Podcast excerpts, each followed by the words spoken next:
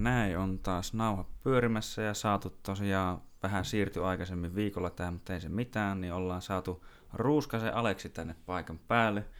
Morjesta pöytään. Moro moro. Tota, varmasti, niin kuin, jotka, jos Suomessa on jujitsu skeneessä mukana, niin todennäköisesti tuntee teikäläisen. On kuullut niin sullekin sanoin, että tämmöisiä hienoja liikanimiä sinusta, että Suomen fiksuin reenaaja ja tuota, kovimpia kilpailijoita. Ja no, mä, mä tainnut nähdä sut tuolla, sanon, Portugalissa kilpailemassa ja vissiin Suomessakin ainakin kertaalleen tai jotain. Mutta kuitenkin, että kova tekijä niin sanotusti, niin tuota, saat toki itsekin vähän kertoa lyhyesti, että kuka olet. Kovat noin liikanimet kyllä. Mm, mm. Äh, joo, mun nimi on Aleksi Ruuskanen, eli on 26-vuotias ja on äh, brasilialaista jujutsua nyt treenannut ja kilpailu sitten 10 vuotta, eli siinä on mm. aika, aika pitkä setti. 11 vuotta tulee täyteen nyt ensi syksynä ja, mm. ja tota, aktiivisesti kilpailu melkein koko ajan, mitä on harrastunut, eli aloitin heti peruskurssin jälkeen kilpailemisen ja ajan saatossa se on sitten muuttunut tavoitteellisemmaksi ja tavoitteellisemmaksi ja, ja sitten on jopa menty siitä ehkä sellaiselle niin kuin mm. ammattimaisuuden puolelle, mitä nyt brasilialaisen mm. juitsun parissa voi, voi mennä ja tota, ää, nyt tällä hetkellä sitten edelleen, vaikka on vähän poikkeusolot, niin mm. fokus on edelleen niissä, niin kuin siinä lajissa ja siinä, että koitetaan siinä tehdä kovia merittejä ja, ja tota, edustussali on MMA Vantaa, eli sali, mistä aloitin ja mm. edelleen mm. edustan – olen tässä kyllä toiminut äh, muilla saleilla myös niin kuin päävalmentajana, eli olen, olen valmentanut myös Barreto, mm. Barreto Helsingissä ja sitten Espoon kehähailla, mutta edustus on sitten ollut aina siellä MMA Vantaalla ja Joo. sellaisilla spekseillä.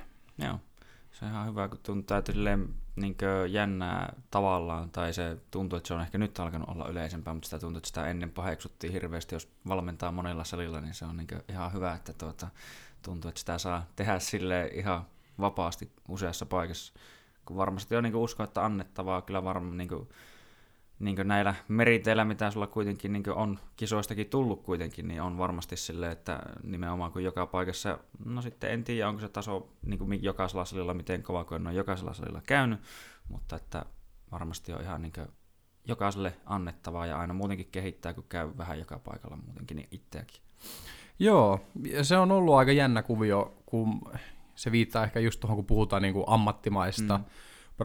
mikä on, äh, en tiedä onko sellaista pätevää termiä tällä hetkellä mm. olemassa mm. vielä, että, että tota, just kun lajin parissa sitten nuoresta alkoi aikuiseksi kasvamaan mm. ja halusi mahdollisimman paljon lajin parissa olla, niin sitten oma seura tuki totta kai mm. aina sitä mahdollisuutta, että jos on mahdollista saada niin kuin palkkaa lajin parista, niin mm. totta kai niin kuin, mm teet sitten sitä hommaa ja ne, ne yhteistyökumppanit ehkä voisi sanoa, eli siis ne, kenen kanssa mä oon sitten sopinut, että mä valmennan vaikka heidän salillaan, mm.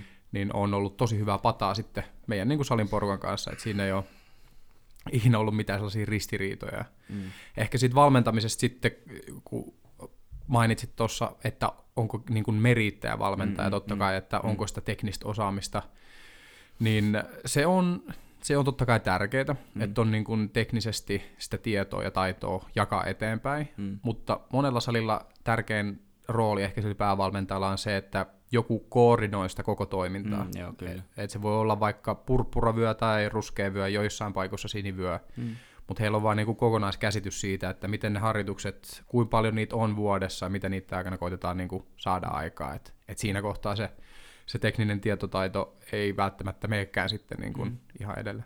Joo, no siis sehän on näin. Tulee mieleen, että meillä silloin, kun mä itse aloitin Oulussa aikanaan, siitäkin on jo tyyliin yhdeksän vuotta ainakin, niin, niin tuota, meillä mun mielestä silloin korkeavyö oli nimenomaan purppura. Ja se niin pyöritti sitä hommaa, se oli muutenkin, tai toki Tomi taisi olla ihan saliomistaja jo siinä vaiheessa, tai olikin, ja perustaja. Mutta tuota, että, no ei sitä niin nimenomaan, tai siis aina se on hyvä, että mitä enemmän on tietoa jakaa, mutta sitten tietenkin just se, että nimenomaan, että joku ottaa kopin kuitenkin siitä hommasta ja vähän niin kuin ehkä tukee kautta jakaa, tai siis miten se sanoisi, no pyörittää sitä hommaa sitä jollain tasolla, niin kuin miten se nyt sitten paremmin kuvailiskaan, mutta joo, joo. Joo, joo, siis monella salilla on, on just ne valmentajat, vaikka heillä ei esimerkiksi itsellä ole sit kisataustaa, mm. ja heillä on äh, harrastajia, ketkä on kiinnostunut kisaamisesta, niin he osaa vaikka pyytää tietynlaisia henkilöitä vetää sit seminaareja, mm, tai mm. he osaa vähän niin kuin ohjata eteenpäin, että sekin on mm. tärkeä rooli, että et, et, sä, sä tiedät, mitä siellä harrastajakunnassa tapahtuu, ja sitten mm. jos sulla ei itse ole valmiuksia niin kuin, ää, niin kuin, he, niin kuin itse hoitaa sitä mm. tai jakaa sitä tietoa, niin sitten sulla on vaikka yhteys pyytää joku toinen mm. sinne, ja, ja sitten hän neuvoo taas eteenpäin, ja se on niin kuin se, se päävalmentaja varmaan tärkeä rooli sitten. Mm.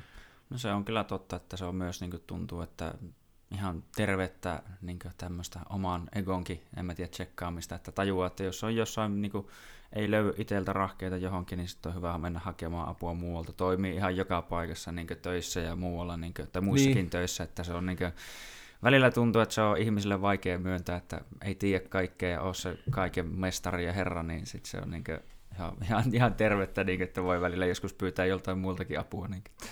Joo, ja nimenomaan töissähän toi on aika normaali. Silleen, että mm. ai vitsi, että nyt, nyt on tällainen, tulee joku uusi työkalu, mitä pitäisi käyttää. Mm. Että mä en nyt kyllä osaa käyttää tätä mm. näin. Niin mm. totta kai sä soitat jollekin, että hei, et voit mm. sulla opettaa, että mulla mm. ei ole mitään mm. hajua, mutta en mä tiedä, kamppailupiirit on aika, aika nu, niin kuin sinänsä nuori juttu mm, vielä, että mm, niitä mm, ehkä sille organisaatioina niin kuin saleja vielä ajatella hirveän paljon, niin mm, sitten mm. sit siellä on, on sellaisia aukkoja. Joo. Niin eli sä oot suunnilleen mitä 15-vuotiaana löytänyt itse lajin pariin. Joo, ja, joo. joo. Se on niinkö, mistäs moinen into vähän niinkö sitten löytyi, että kun tuntuu, että kaikilla on aina se joku oma hieno tarina, tuntuu, että ollaan katsottu vähän jotain kung fu-filmejä ja muita niin. ja niin edespäin, mutta sitten niinkö, että no mikä sulla niinkö tuntuu, että veti sitten siihen mukaan? Öö, no silloin kun mä olin 15, mä aloitin just ehkä kaksi viikkoa ennen kuin mä täytin 16, koska mm. se oli tota, mä muistan, kun mä siis hain peruskurssille, niin siinä mm. oli 16 vuotta ikäraja, ja sitten mä mm. näppäilin sellaista kaunista sähköpostia, että voisiko mä tulla, vaikka mä en ole vielä 16. Mm. Niin äh, silloin mä olin 15-vuotiaana, tota, niin kun, se on aika nuori ikä, mutta mä olin siinä mm. aika sellaisessa isossa käännekohdassa. Mm. Ja sitten siinä piti päättää, että nyt, nyt täytyy joko alkaa tehdä niin kuin vähän eri hommia tai mm. sitten jatkaa sitä, mitä nyt tehdään. Mutta sitten siinä oli sellainen yksi, yksi vuosi, minkä aikana tuli paljon tarkasteltua, että mitä niin kuin tästä eteenpäin aikoo tehdä. Hmm. Ja siinä aikana sitten niin kuin syttyi sellainen, niin kuin rehdisti voi sanoa, että niin kuin syttyi sellainen kipinä hmm, hmm.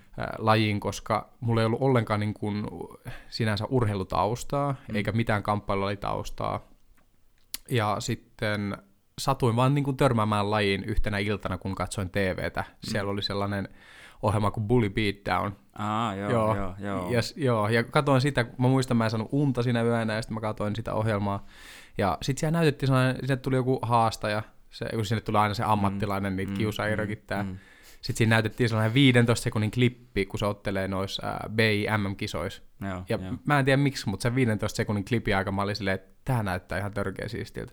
Mm. Ja ja tota, sitten mä aloin katsoa niitä saleja, mä asuin Martinlaaksossa silloin, mm. ja sitten Myyrmäessä oli sali. Mm. Laitoin sähköpostia ja sitten sit pääsin sinne, ja sitten saman tien lähti niin kuin sellainen ihan, ihan kaikki alkoi pyöriä niin kuin lajin ympärillä, vaikka mm. olinkin vasta 16, niin Joo. Se, se lähti niin kuin siitä. Joo, ihan nice. Joo, se Bully Beat on, niin mä muistan, että mä oon joskus kattonut, ja se, oliko yhden kerran ainoastaan, kun se meinasi se ammattilainen saa vähän nokkaansa, kun se lähti liian vähän avoimesti. Se oli joku villi jäkäri jätkä, se buli ja se sattui lyömään sitä leukaa, niin se oli vähän aikaa helisemässä. En muista menikö ihan, mutta yleisesti ottaen se oli just sille, että ne ammattilaiset tuli vain leikki niiden kanssa ja tyyliin läimi vähän korville ja antoi sen tyyliin viisi minuuttia, kun siinä nyt oli aikaa, niin räpistellä sen neljä ja puoli ja viimeisen puolen minuuttia sitten niin vetää se johonkin nippuun ja sitten oltiin vähän, että, niin, että opitko läksys, niin että mutta joo, se oli, se oli hieno ohjelma. Mutta tuota, mitä nämä sitten siis silloin, kun sä sanoit, että piti tarkastella, että pitää ja jatkaako nykyistä vai alkaako tekee jotain muuta, niin mitä sitten oli niin siinä vaiheessa jos ei se ei ollut vissi urheilua kuitenkaan, kun sanoit, että ei urheilutausta ole. Joo, ei, ei ollut urheilutausta, että ää, no, aikaisemmin mitä mä tein siis tosi paljon, ehkä tosi aktiivisesti, oli mm. ää, siis skeittaus, mikä nyt on itse asiassa tullut mm. kymmenen vuoden tauon jälkeen elämään takaisin. Mm. Mutta se skeittaaminen ja sitten ehkä se, se kulttuuri, mikä siinä skeittaamisen ympärillä pyöri, ja sitten totta kai mm. se kaveriporukka, kenen kanssa pyöri, niin se momentti ja se suunta oli ehkä menossa sellaiseen, mm. toimintaa, mikä sitä alkoi herättelee silleen, että mm-hmm. et, et nyt ehkä pitäisi niinku tehdä jotain korjausliikkeitä, että Joo. Siellä, siellä oli aika, aika hurjakin nuoria siellä kaveriporukassa ja, ja tota, sitten just se nivelvaihe, kun siirrytään yläasteelta ä, ammattikouluun mm. tai lukioon, niin siinä vaiheessa sitten alkoi tulee sitä, että mitäs tässä nyt tekisi, kun alkoi tulee sit sitä irtaantumista, mm-hmm. kun ei jatkettukaan samaa kaverin porukan kanssa enää, enää opiskeluun. Ja, ja tota, siinä sitten oli ehkä niin kuin liikaa loppuaikaa, ei oikein ollut elämälle sellaista suuntaa. Mm. Opiskelut ei oikein kiinnostanut ja mitään sellaista harrastusta ei ollut. Mm. Ja sitten löytyy yhtäkkiä kipinä johonkin niin kuin sitoutuu tosi vahvasti johonkin mm. yhteen asiaan, mistä on niin kuin koko elämän tosi, tai niin kuin monella elämän osa-alueella sellaisia positiivisia vaikutuksia, mm. niin siitä sitten niin kuin otti omakseen sen, poimi siitä uuden harrastuksen. Joo. Sille, niin kuin, mä tiedän itsekin, kun mulla on varsinkin yksi kaveri oli tämmöinen niin ihan kovakin skeittaamaan ja sen mukaan joskus meni vähän katselle sitä meininkiä. Siellä on hyvin lepponen meininki, mutta sieltä löytyy vähän niitä nuoria hurjia nimenomaan, että sitten tuota, tiedänkin, että moni siellä niin sen jälkeen, kun se vähän lähti niin sanotusti homma, voi sanoa, että alkoi lähteä lapasesta ainakin joillain, niin sitä juotiin kaljaa joka päivä ja vähän kaikkea muutakin kivaa ja niin edespäin. Ja sitten oli joskus jopa vähän surullista nähdä niitä joitain, kun ne tuli joskus vastaan, niin, niin silmät on kuin lautaset koko ajan, ja sitten on että okei, okay, no joo, no. Niin, että joo. Sieltä, sieltä, löytyy, vaikka sillä löytyy sitä niin semmoista hyvää, hyvää henkistä, lepposta, chilliä meininkiä, niin sanotusti semmoista vähän niin kuin, no osittain tuntuu, että semmoista samanlaista on jujitsu-piirissä semmoista, ja surfipiirissä semmoista vähän niin kuin, ei. Niin, sellaista, joo, rendo olemista, joo. joo, joo, niin se on, se on kyllä hyvä, niin, mutta joo, niin sieltä, sieltä syttyi sitten ja se lähti heti jotenkin ohjaamaan ja jotenkin ainakin kuulosti siltä, että jo siinä vaiheessa se sitten jotenkin oli jollain tavalla kuitenkin suunnitelmallista sitten, niin kun sanoit, että sitten vähän mietit pidemmänkin päälle sitä, että miten niin lähdetään tekemään ja miten ja miksi, niin, niin että siinä on kuitenkin ollut semmoinen joku niin kuin, jonkin, jollain tavalla ehkä suunnitelmallisuus mukana kuitenkin, se ei ole vaan semmoista, että käydään vähän reenailemaan ja katsotaan vaan. Niin No joo, se tota, Tuo kaikki suunnitelmallisuus on itse asiassa tullut vasta tosi myöhäisessä mm. vaiheessa mm. mukaan. Mutta se, mistä se alkoi, oli silloin, että mä olin käynyt peruskurssin, niin äh, mä en tiedä, oliko se siitä, että mä olin innostunut lajista niin paljon, mm. mutta mä treenasin niin kuin joka päivä sen mm, jälkeen. Mm. Ja siis meillä oli, meillä oli tiistai-aamutreenit kello kuusi niin kuin Myyrmää uimahallilla, mm. niin että se uimahalli aukesi vasta tasan kuudelta niin jostain syystä myös talvipakkasilla mä olin silleen, että hei, et, no, mä, menen, niin kuin, mä menen treenaamaan, niin kuin, että treenit on aamu kuudelta, että, että mm. nähdään siellä. Ja m- silloin mä en edes ajatellut, että, että joo, että mä treenaan kisoihin tai, mm, mm. tai että tämä nyt kuuluu suunnitelmaan. Että jostain syystä mä aloin niin kuin, treenaa tosi paljon. Mm.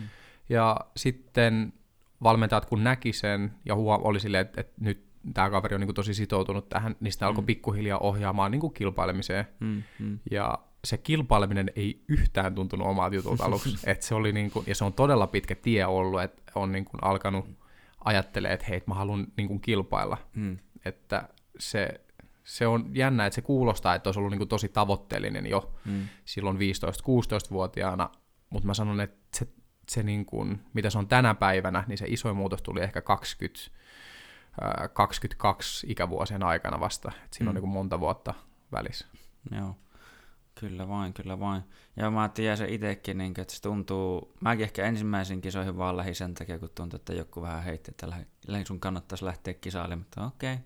mm. silleen, että mikä siinä, mutta varsinkin ne ekat kisat, niin hyi helvetti, että se tuntuu jotenkin aivan vastenmieliseltä osittain, vaikka se sama aika oli vähän siistiä ja jännittävää, mutta sama aika jotenkin niin mä muistan, että se jännitti niin jumalattomasti ja sitten se niin näkyykin vähän siinä tekemisessä ja muussa, että se tuntuu, että se on vienyt aikansa kyllä, että vasta niin näissä joissain viime kisoissa, niin kuin, tai parit viimeiset, niin sitten niissä ehkä alkanut tuntua enemmän sille, että se niin kuin, alkaa vähän edes näyttää siltä, miten se jotenkin tietyllä tapaa pitäisi mennä, että siinä niin on nimenomaan ehkä mennyt aikansa, että se menee niin kuin, tuntuu normaalilta tai semmoiselta, ne ei nyt normaalilta varmaan vieläkään, mutta siis niin kuin, jotenkin luontavammalta.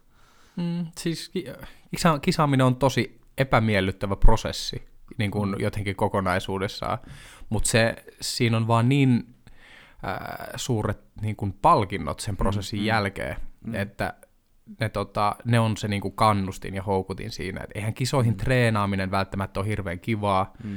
ää, kisoissa oleminen ei ole välttämättä hirveän kivaa, mutta sitten se, mitä sen kisan jälkeen, kaikki mitä sen jälkeen tapahtuu, se, että mm, kuinka mm. hyvä fiilis sulla tulee itsestä tai kuinka paljon sä oot oppinut ja näin, mm. niin se on sitten ehkä se, minkä takia kilpailijat ja muutkin harrastajat haluaa käydä sitä prosessia läpi monta mm. kertaa. Joo, ja se on niin kuin se tuntuu, että se, se jotain niin kuin, mä oon miettinyt sitä välillä, kun on tullut näin niin kuin muuta kavereita mieleen, jotka niin kuin hirveästi pelkää jotain niin kuin, epäonnistumista ja häpeän tunnetta ja kaikkea muuta. Että siis kyllähän nämä tietyllä tapaa on niin hyvinkin läsnä siinä, että kun sä, se pelottaa tietenkin, että sä meet ja otat turpaa siellä, vaikka siellä nyt, no ei niitä, kun loppupeleissä niillä on mitään väliä, mutta siellä on muita ihmisiä tyylin katsomassa ja näkee sen, kun sä häviät siellä ja näin edespäin, kun se on yksilölaji, niin et voi syyttää ketään muuta kuin itseäsi ja hmm. niin edespäin, niin ehkä se on niin mun mielestä tosi hyvä, että siihen niin tot, muuttuu ja siitä niin näkee, että ehkä se ei ole se tulos niin kaikki kaikessa, vaan sitten nimenomaan, että miten siitä niin pystyy nimenomaan oppimaan ja vähän niin jopa niin niistä, mitä sitä seuraa, niin saamaan sitten niin paljon kuitenkin irti loppupeleissä. Ja varsinkin, jos ne tulokset on vielä hyviä siihen päälle, niin sitten kyllä. Mm. Se, se on joo, kyllä, kyllä tuo tuollainen niin kilpaprosessi, tai siis kilpaileminen on sellainen mitä tosi vahvasti suosittelen, mm. varsinkin nuorille. Mm.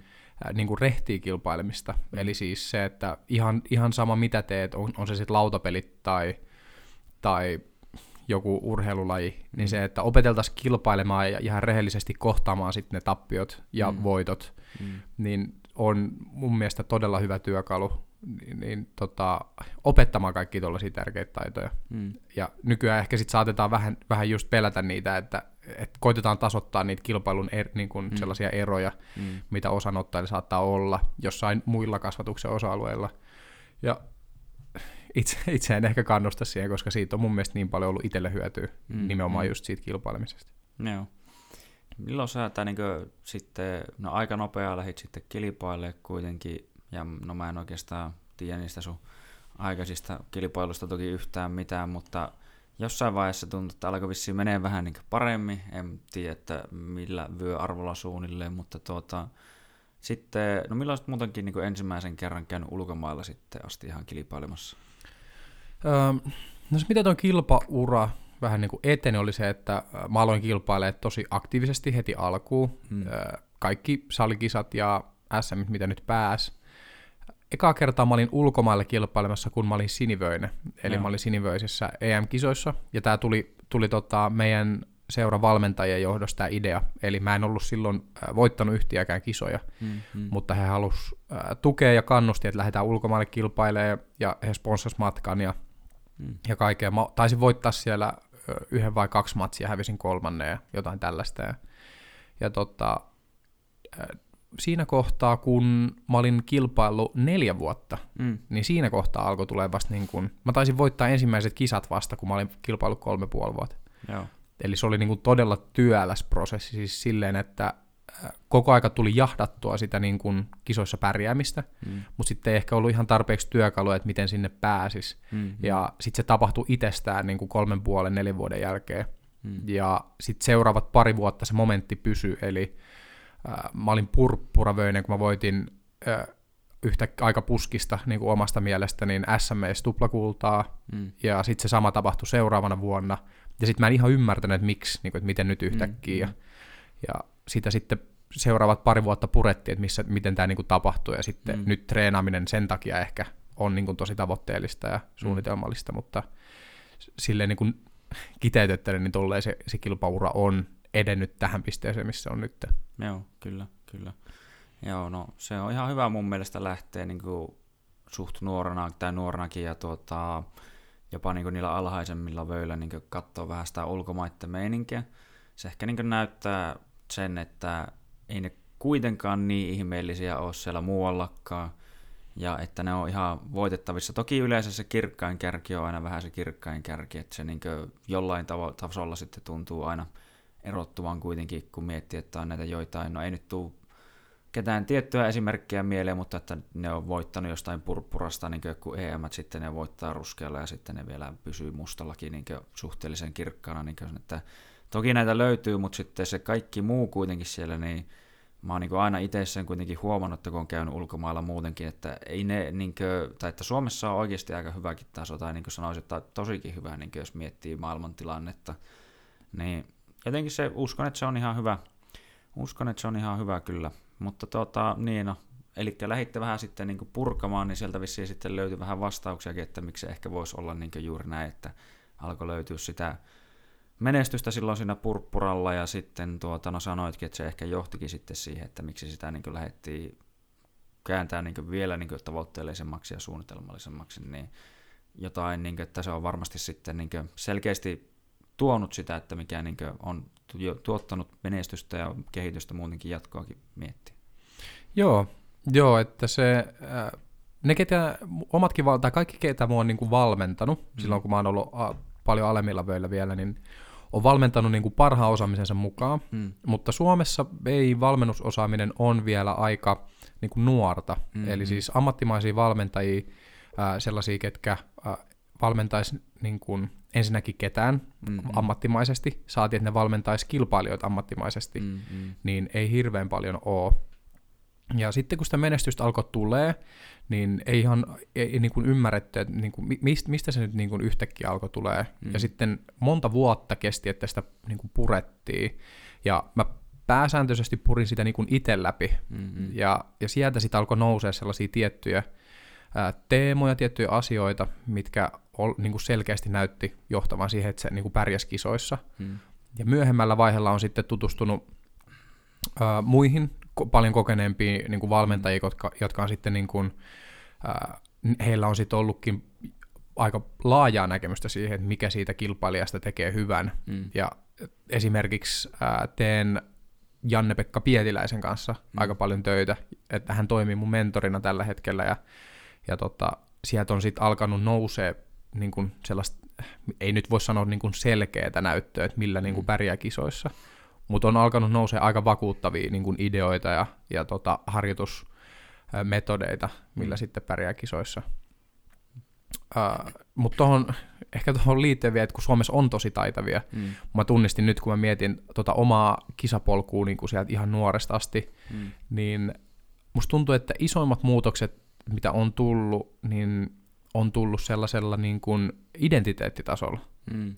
Eli silloin kun mä sinivöisenäkin lähdin kilpailemaan, niin mä olin silloin, olinkohan mä 17, 18, mm. eli aika nuori vielä. Mm. Ja identiteetti oli jumissa vieläkin siinä 15-vuotiaan ää, niin kuin aja, ajankohdassa, missä ei oltu urheilija eikä skeitattu. Mm. Ja sitten se on niin kuin ollut tosi paljon sitä identiteettityötä, että yhtäkkiä sä ootkin ulkomailla kilpailemassa Euroopan mestaruudesta, mm. ja sut on niin kuin sponssattu sinne, ja ja yhtäkkiä saatkin SM-finaaleissa ja sä pärjäät mm. ja, ja sit sä alat niin kuin rakentaa itselle sellaista identiteettiä, että okei, ehkä mä niin kuin pystyn pärjäämään tässä hommassa, mm. ehkä mun kannattaisi panostaa tähän. Mm. Ja sitten purppuravyöltä niin kuin mustalle vyölle asti on tosi paljon tapahtunut sitä, että okei, että itse asiassa mä oon niin kuin kilpailija, niin kuin, mm. niin kuin tavoitteellinen kilpailija kansainvälisellä tasolla. Ja, ja silloin niin kuin merkittävä rooli siinä, että kuinka paljon pärjätään mun mielestä ulkomailla. Mm. Joo, se on kyllä, kun tulee mieleen, että no Suomi vähän muutenkin, paitsi paria lajia lukuun ottamatta, niin tuntuu, että ammattiurheilumaasta on jotenkin aika kaukana niin kuin silleen, jos miettii, että vaikka Jenkeissä, miten niitä pusketaan joka saakelin lajista ja koulutasolla aletaan olla jo niin kuin, että on ammattivalmentaja suunnilleen ja kaikkea tämmöistä, niin se toki tuntuu, että no varsinkin niin näin niin kuin täällä päin kuitenkin sanotaan, no muutenkin toki aika nuoressa lajissa silleen, niin se on ehkä jollain tavalla ymmärrettävä, että se on toki vähän vielä sille monella hakuusessa. Mutta tuota, no joo, se on kyllä niin, että kun siis tuli tuossa itsellekin tuosta mieleen ajatus, että sille ensimmäisen kerran kun itsekin niin pääsi kisoissa jopa niin semifinaaliin, niin se tuntui jopa vähän niin ouvolta, että niin kuin, olisinko mä oikeasti niin semmoinen NS-henkilö, joka niin kamppailee jossain semarissa tai edes finaalissa tai tälleen.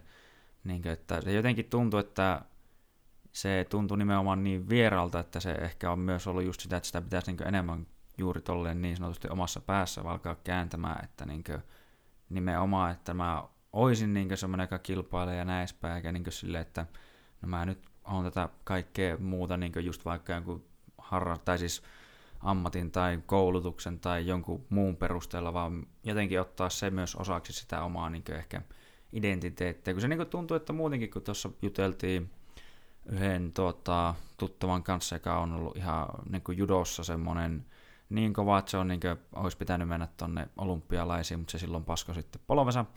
Niin sekin sanoo, että, tuota, että mitä hän on huomannut, että mikä on niin suuri ero tämmöisten niin kisoissa menestyjien ja niin muuten tosi taitavien, jotka niin reeneissä on ihan helvetin hyviä ja muuta, niin niiden välillä niin on just se jotenkin se kisapää, muutenkin tämä se ajatus, että millä mennään sinne kisoihin, että niin se on jotenkin, siellä pääkopan päässä se on se selkeä ero, eikä välttämättä edes siinä taitotasossa niinkään, mutta joo. Joo, joo, joo siis, ja toi on ollut tosi sellainen mielenkiintoinen aihe itselle, että sitä on, en ole niinku tutkinut, mutta sen mm. kanssa törmää joka kerta, kun menee kisoihin. Eli kun puhutaan silleen, että on, on tosi paljon urheilussa sanotaan, että on kaikki kiinni päästä, mm, mutta sitten mm, kun sitä mm. taas ei avata hirveästi, niin sitten sit mm. se jää niinku aika suppeiksi. Eli se ei ole pelkästään siitä kiinni, että kuinka paljon äh, henkilö vaikka tahtoo voittaa. Mm, Yleensä mm. kilpailijat tosi paljon, niin kuin kaikki kisapaikalla tahtois voittaa. Mm, mm. Ja se ero varmaan siinä, että kuinka paljon on sitten sitä, sitä luottoa itseensä. Mm. No se ei ole ehkä pelkästään sitä luottoa. Moni voi luottaa taitoihinsa, mutta silti hävitä vaikka finaali. Mm. Et se saattaa mennä jopa sellaisellekin tasolle, että et, mä en tiedä onkohan itse tunto oikea sana, mutta sä saatat mm. olla finaalissa ja sitten sä voit ajatella, että et mä en voi voittaa, koska mm. mä en ole sellainen henkilö, kuka voittaa. Et se paljastaa mm. tosi niin kun, syvältä sieltä psyykkeestä niitä oman identiteetin sellaisia niin kun, heikkoja kohtia. Mm, mm. Ja, ja sitten itselle, mä puhun äh, BIistä itselle niin kuin työnä mm. sen takia, että mä saan siihen vähän perspektiiviä Mm. Varsinkin sen takia, että mä saan eroteltua ne kisasuoritukset mun niin kuin itsetunnosta sille niin kuin terveellä tavalla. Mm. Että ne mm. kisasuoritukset ei määrää sitä, sitä niin kuin, minkälainen fiilis mulla on vaikka esimerkiksi. Vaikka nyt totta kai vaikuttaa, että jos menee penki alle, niin sitten ei naurata, mutta, mutta mä puhun siitä just työnä sen takia, että mä näen sen enemmän niin kuin, prosesseina, eli siis tiettyinä asioina, joita tehdään, että saadaan sellainen haluttu tulos. Mm, mm. Ja, ja tota, mä oon sille saanut vähän niin kuin terveemmän suhtautumisen siihen. Hmm. Mutta se kilpaileminen on todella hyvä väline, varsinkin jos yhtään omaa sellaista reflektiivistä otetta, hmm. koska kun sä pääset, sanotaan, että sä voitat ekan matsin, tosi monihan on silleen, että vitsi mä voitin ihan sama, että kunhan mä hmm. voitan ekan matsin. Hmm. Mutta siinä kohtaa, kun sä alat mennä kisoihin ja sä ihmettelet, jos et sä pääse finaaliin, mm. ei sen takia, että sä olisit ylimielinen, vaan se, sen takia, että sä vaan uskot, että se on se, mitä sä niin kuin teet, mm. niin siinä on tapahtunut pään sisällä todella suuri muutos, mm. ää, vaikka taidoissa ei olisi välttämättä tapahtunut niinkään. Mm. Mutta se on, on, on kyllä laaja, laaja alue se, mutta se kilpaileminen on, on hyvä työkalu kaikille. Joo, ja se on, niin kuin mä ainakin itse uskon siihen, että niin kuin sanoit itsekin, että olet ollut aktiivinen kilpailija, niin nimenomaan että se aktiivisuus tekee siitä hyvää, että niin oikeastaan jokaisiin melkein kisoihin, mihin vaan pääsee, niin tietenkin, että kunhan olet vaan terve sille, että on järkeä edes mennä, kun ettei sille, että sulla on niin pää kainalossa jo valmiina, niin sit voi olla vähän yhtä tyhjän kanssa. Tai tietenkin totta kai tuntuu, että ei kukaan sinne ihan, ihan täysin terveenä välttämättä tuu, mutta silleen, niin kuin, että no itse on joskus tehnyt ehkä sen virhe, että mulla on ollut polovisen verran paskana, että tuota, hyvä, että pystyy niin yhtään minkäännäköistä sivuttaisliikettä sillä tekemään, niin sitten kun toinen sai vietyä mattoon, niin vähän sille, eh, no, no, no, no voi vittu, että nyt sitten ollaan täällä, täällä alla, että se vähän niin jäi turhauttaa sen takia ihan helvetisti, niin kuin, että, mutta niin kuin, että aktiivinen siinä sitä oppii äkkiä ja aina nimenomaan se, no aika paljon, tai puhutaan monesti, että kisoissa oppii paljon enemmän kuin reeneissä, että siinä se niin kuin nimenomaan tulee testattua se kaikki sun öö, niin tietotaito ja muutenkin se ehkä se pää ja kaikki muut, että siinä sitten nähdään oikeasti, että mikä se oma tilanne periaatteessa sen homman kanssa sitten on, mutta joo. Hmm. Joo, kisaamisesta tekee hankalaksi, tai mä muistan nyt kun mä katson itse taaksepäin omaa hmm. kisaamista, niin se mikä tekee säännöllisen kisaamisen hankalaksi on mm. se, että, tai uskoisin, mm. niin omien odotusten, siis ne tekee sen mm. tosi hankalaksi. Mm. Eli koska se, se kisojen niin kuin psyykkinen rasite tulee tosi paljon mun mielestä niistä odotuksista, Mm, mm, ää, koska ne asettaa sitä jännitystä, jotain se jännityksen rimaa ehkä ennen kisoja, ja Mm. sitten myös se pudotus on niiden odotusten myötä ää, Mm. niin kisojen jälkeen ää, niin kuin ri, täysin suhteessa siihen omaan odotukseen. mm, Että jos mä nyt neuvoisin itseäni, mm, vaikka valkosinivöisen, niin mä sanoisin, että ää, tavoite on käydä jokainen kisa, mutta ei välttämättä voittaa yhtään matsia. mm, mm. Niin silloin olisi tosi helppo mennä kisoihin. Ihan vaan se, että sä menet kisapaikalle, mikä on aika helppo asia. Jo, Mm. niin kuin, ellei kaikki kisat ole Oulussa ja sä asut stadissa, niin, Mm. niin, niin sittenhän sä onnistut niin kuin todella helposti ja sä niin väistämättä kehityt kilpailijana. Mm, Mutta sitten kun sä oot aina silleen, että nyt mun täytyy vähän paremmin pärjätä kuin viime kerralla, mm. niin sitten niistä alkaa tulla tosi raskaita ja sitten se kehitys myös kaatuu. Joo, joo. Joo, se on tuo, en muista kuka sen sanoi vasta, että öö, katoin jonkun, se oli mun mielestä tämä, no se oli joku näitä Onks, Onks Labsin tyyppejä, eli se on tämä Onks on se, kun Trevor Whitman valmistaa niitä kamppailuvehkeitä, mutta joo se, öö, kuitenkin niin sieltä joku jätkä se sanoi, en muista mikä sen nimi oli, se oli joku valmentaja kans, niin että nimenomaan, että älä keskity tuloksiin, vaan keskity siihen niin efforttiin, mitä sä teet ja niin näin edespäin, että jos sä keskityt liikaa tuloksiin, niin se tulee särkeä sun sydämeen ja välillä totta kai tuntuu vitu hyvältä, kun kaikki menee hyvin, mutta sitten jos alkaa menee vähän huonosti, niin sä helposti kaivat itseäsi tosi syvälle niin sinne kuoppaa sitten myös sen myötä, että Hmm. keskittyä siihen omaan efforttiin kuitenkin, mitä sitten tekee ja miten kuitenkin kehittyy ja nauttii niin sanotusti siitä matkasta, vaikka se on välillä vaikeaa, vaikka se on niin tietyllä tapaa kliseinen sanonta, että nautin matkasta, Niin. mutta sitten se on niin silloin, kun sä oot siinä matkalla kuitenkin itse, niin tuntuu, että no vittu, ei nyt voi nauttia, kun pitää painaa, pitää painaa Niin. ja niin edespäin. Mutta tuota, no sitten niin jos miettii muuten näin tälleen, kun sanoit, että Taisustakin on näitä hienoja liikanimityksiä kuullut, niin sitten tuota, että no mitkäs olisi tietyllä tapaa semmoisia niin ehkä tärkeimpiä seikkoja, mitä niin omaan treenaamisen kannattaa ottaa huomioon, varsinkin jos sä haluaisit niin tehdä siitä jollain tasolla tavoitteellista, koska no se, no se nyt ei kaikilla ole se niin pääpointti, mutta niin varmasti on tai on niin itsekin ehkä haluaisi, että kilpailija menesty, niin silleen menestyä ja näin edespäin, niin, niin kuin, että mitkä on semmoisia tavallaan asioita sun mielestä, mitkä niin on sitten niitä ns. tärkeimpiä asioita kuitenkin ottaa huomioon siinä omassa niin reenissä? Um, tuo on hyvä kysymys. Kaikista tärkein on, on se, että pitää, täytyy luoda siitä harjoittelusta sellaista, tai harjoitteluolosuhteista sellaista, että sitä pystyy säännöllisesti ylläpitämään monen vuoden ajan. Mm, mm. Eli ihan sama, mikä taito otetaan. Äh, mulla on siis niin kuin niin kuin elämäni aikana, ei ole niin vanha vielä, mutta siis on kertynyt tietynlaisia taitoja. Mm. On musiikin parista ja sitten on, on piirtämistä ja skeittaamista. Mm. Ja jokaisen taidon taustalla on se, että mä oon tehnyt niitä äh, 7-10 vuoteen Mm. säännöllisesti. Mm. Ja se, minkä takia mä oon jaksanut tehdä niitä niin kauan, on se, että ne on ollut mulle niin kuin hais, ha, tosi hauskoja taitoja kehittää. Mä oon Mm. nauttinut siitä, että, että mä pääsen tekemään niitä samalla tavalla kuin BIissäkin. Mm. Ja sitten BIin parissa se ensimmäinen ja kaikista tärkein vinkki on se, että se harjoittelurutiinin pitäisi olla sellaista, että sä jaksat ylläpitää sitä niin kuin monen vuoden ajan. Mm. Sitten kun se, siitä voidaan olla niin kuin varmoja, niin sitten on, on, voidaan katsoa, että mitä siellä niin kuin treenien sisällä tapahtuu, että Mm. missä kohtaa sä keskityt äh, mihinkin positioihin tai tekniikoihin ja kuinka paljon sä äh, treenaat vaikka puntilla ja näin. Mm. Mm. Ja ne tulee kaikki sen jälkeen.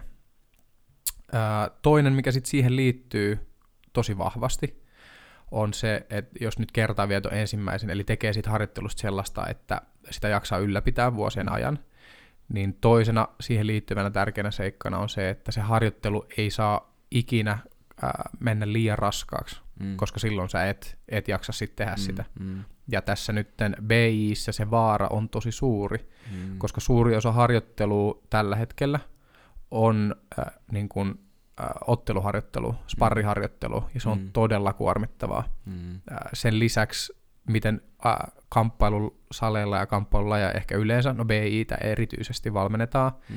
niin paljon just sen niin kuin fyysisen tekemisen kautta, että mm. et sparriharjoittelun lisäksi on paljon sit sitä lihaskuntoa, mm. saati, että tekniikan harjoittelu myös itsessään on todella fyysisesti raskasta, mm. niin mä neuvoisin, että pitäisi paljon kevyempänä sen BI-lajiharjoittelun, mitä se useimmilla tällä hetkellä on, mm. ja pitäisi siitä kiinni monen vuoden ajan, mm. niin se veisi todella pitkälle. Joo. Kun tulee mieleen semmoinen niin sanonta, että öö, miten se tarkalleen meneekään, mutta että älä uhraa sitä, että niin tekemällä nyt liikaa töitä, että sä voit kuitenkin työskennellä nimenomaan vielä ensi viikollakin ja vielä siitä niin nimenomaan just niin viittasikin tuohon, että se pysyy se rutiini semmoisena, että sitä pystyy jatkamaan, koska jos sä niin kuin, kun monihan tuntuu, että ne tekee vähän semmoista, tai no en mä tiedä moni, mutta ollaan joskus tuota Matiaksenkin kanssa puhuttu siitä, niin, niin tuota, Pahkalan Matiaksen siis, niin, että tuota, monella se on vähän semmoista, että ne vetää ihan saatana lujaa, ja sitten tulee sen takia, kun tulee liikaa rasitusta ja muuta, tulee joko loukkaantuminen tai joku muu breikki, ei jakseta, sitten niin tulee taas stoppi, ja sitten taas vetää tosi lujaa, sitten tulee taas stoppi, versus se, että tekisi silleen, että se on vähän ehkä hitaampaa hetkellisesti se kehitys, mutta se on kuitenkin jatkuvaa, se pysyy, pysyy, pysyy, pysyy, pysyy, mutta siinä kun ei ole niitä stoppeja,